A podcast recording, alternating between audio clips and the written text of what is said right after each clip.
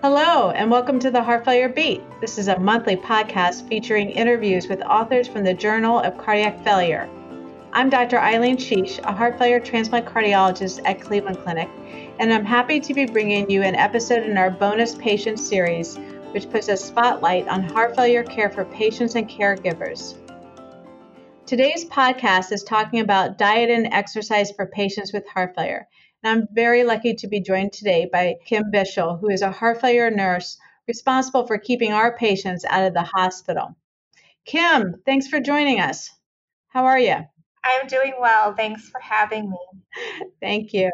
Well, you know, you do such an amazing job at the Cleveland Clinic keeping our patients out of the hospital. I want to know when you meet a patient for the first time with heart failure and we need to improve their diet, what do you recommend? Well, that is a loaded question, so I'm going to try to keep it as brief as I can. I personally think that following a low sodium diet is one of the more challenging lifestyle changes that's required by patients to manage their heart failure. It is important though, because it's a low sodium diet, it can help you prevent other heart problems and it helps you control your symptoms by minimizing the amount of extra fluid around your heart, lungs, and legs. There are many recommendations that can be provided to improve your diet, but for the purposes of today's discussion, I'm going to tell you my top four recommendations. The first thing that I recommend is to keep your salt intake less than 3,000 milligrams per day.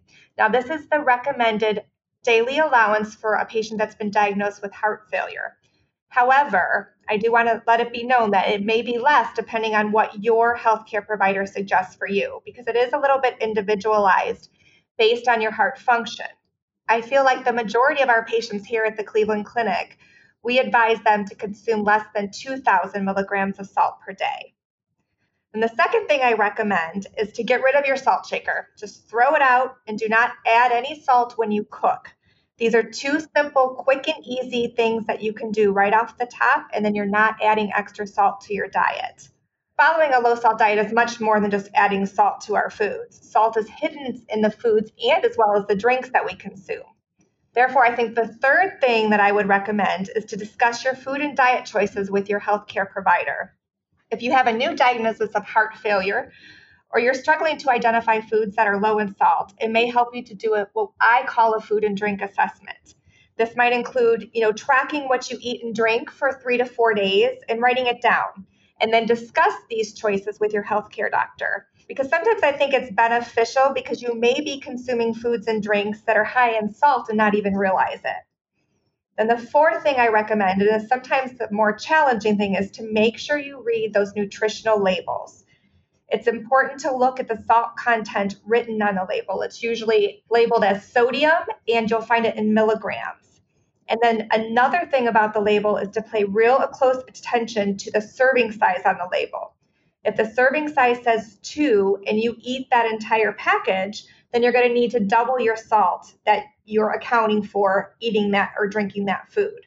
I do think overall, following a low salt diet is doable and it's going to help you manage your heart failure symptoms. It just takes a little bit of education and a little bit of willpower.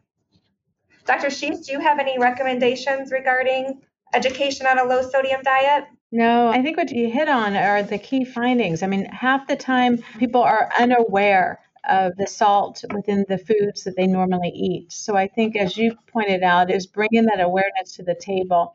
I think we all know what salt looks like, so that we don't necessarily use a salt shaker. But I'm in agreement with you. Is is actually you know getting used to looking at the labels and actually understanding them. How do you advise your patients, Kim, when they go out for dinner? What do you suggest they do? That is a very good question. I do think that eating out can be a challenge but it's very doable. And I think the best advice that I can give is that choose restaurants that offer fresh food choices.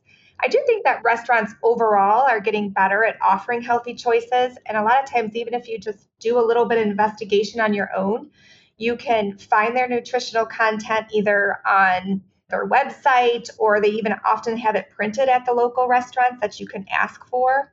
And then just take a little bit of time in choosing what you're going to eat. And if you're having trouble deciding, a salad is always a good option. You, can ask for your dressing on the side because sometimes those usually have a lot of salt in them. You could also choose oil and vinegar, lemon, or other flavored vinegars such as balsamic vinaigrette or raspberry. And there's always usually low salt choices at the restaurants. You just have to be mindful of what you're picking. You can also forego the croutons and bread that's often served on salads or bread as part of a dish that may be served because those are also higher in sodium or salt. Also, to like be mindful of the things that are going on to salads, like olives, pepperonis, and lunch meats, because those are all high in salt and they just add additional salt to your diet.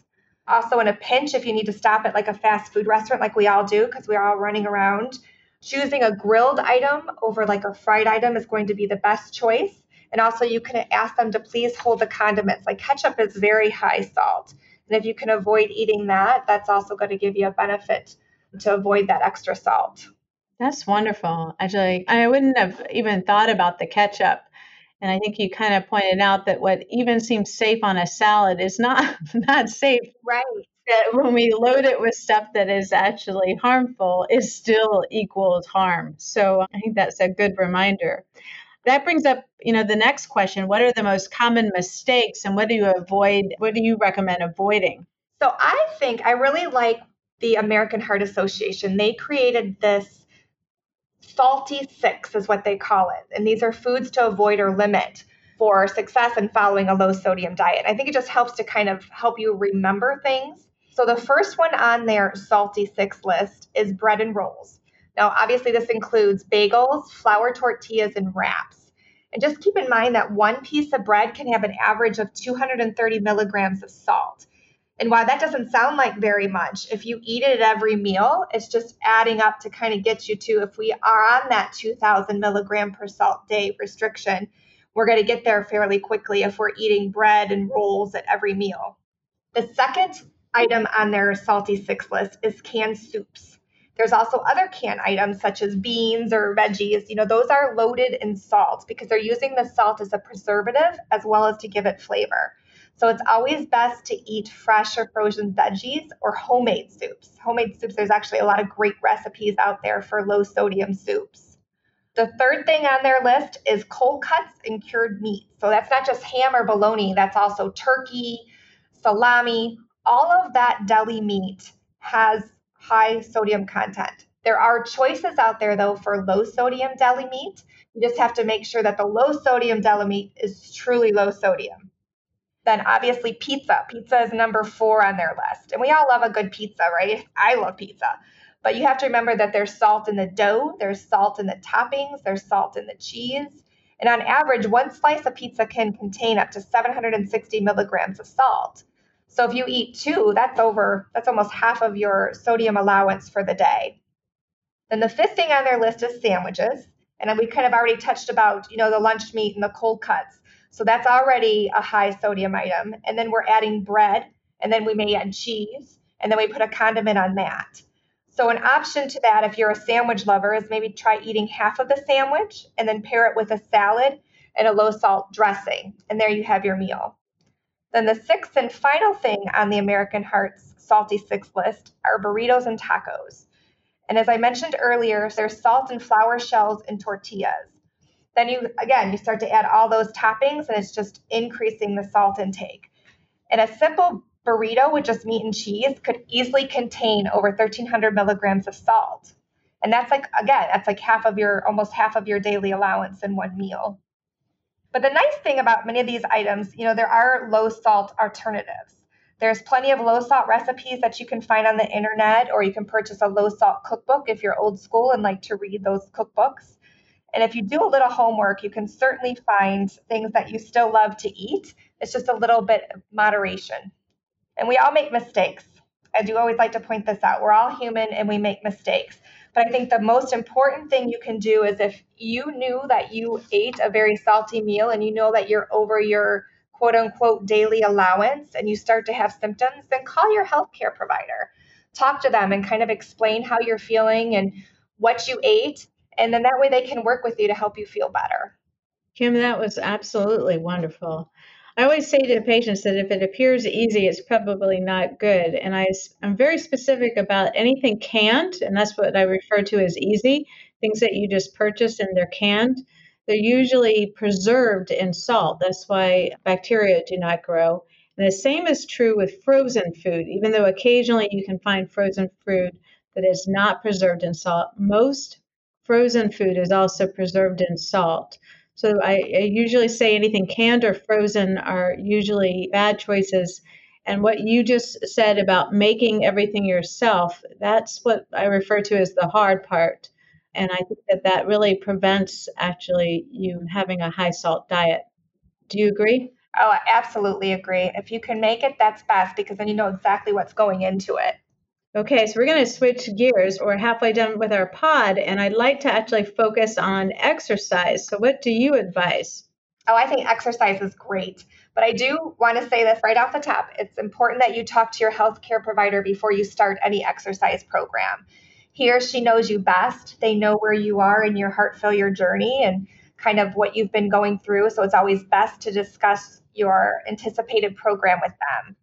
But you know, exercise alone or even simply increasing your activity can provide many benefits. It not only helps you physically, but it also helps that emotional health as well. I mean, let's face it, we all know that heart failure is very hard and it can be very, very frustrating because you can't do the things that you are used to doing. You know, your activities of daily living sometimes are even, you know, a task for you. Um, and you start to feel sad and depressed over that. And that's completely understandable. But I think activity or exercise can help you feel better. It not only helps your heart function and it can hopefully decrease some of your symptoms, but you'll start to build strength and maybe even build a little bit more confidence and feel better mentally. I do recommend that if you start slow and you exercise at the time of day that's best for you. So if you wake up in the morning and that's when you feel your best, then take your walk or do your little exercise routine. And then throughout the day, if you're tired, you listen to your body and you rest. There's also a wonderful thing called cardiac rehab. And there's a lot of cardiac rehab programs out there for eligible patients. And the nice thing about cardiac rehab is it's monitored exercise by a trained healthcare professional. And it's a great way to get started if you haven't exercised for quite a while. However, though, sometimes your insurance will not cover those programs because you have to be in a certain disease progression of your heart failure. But so it's always best, though, to check with your insurance company and talk to your healthcare provider about regarding the programs in your area. That's that is absolutely fantastic, and I agree. You know, often patients will say to me that they don't need a structured program, and I know you just mentioned they're very important a lot of times they'll say, I don't need it because I could do this at home. And so I think that there's so much more to be learned about the benefits of cardiac rehab. So, why would someone go to a structured program rather than just doing it at home? What are the other benefits? Oh, I agree. I think there's a lot of benefits to cardiac rehab. I mean, not only, as we mentioned, it's your exercise is monitored. So they're monitoring your heart rate, your blood pressure response during exercise and after exercise but they're also it's a great opportunity to provide additional education and management of your heart failure. They're very knowledgeable. They can give you tips on lifestyle changes that you know often somebody struggling with heart failure requires. Diet education just like we've talked about they're great resources. And also too there's also the social piece to it. I mean if you go to a structured rehab program you have time to chat with you know individuals that are going through the same struggles that you are so you're getting a double whammy. You're getting the physical benefit of it as well as the social piece of it.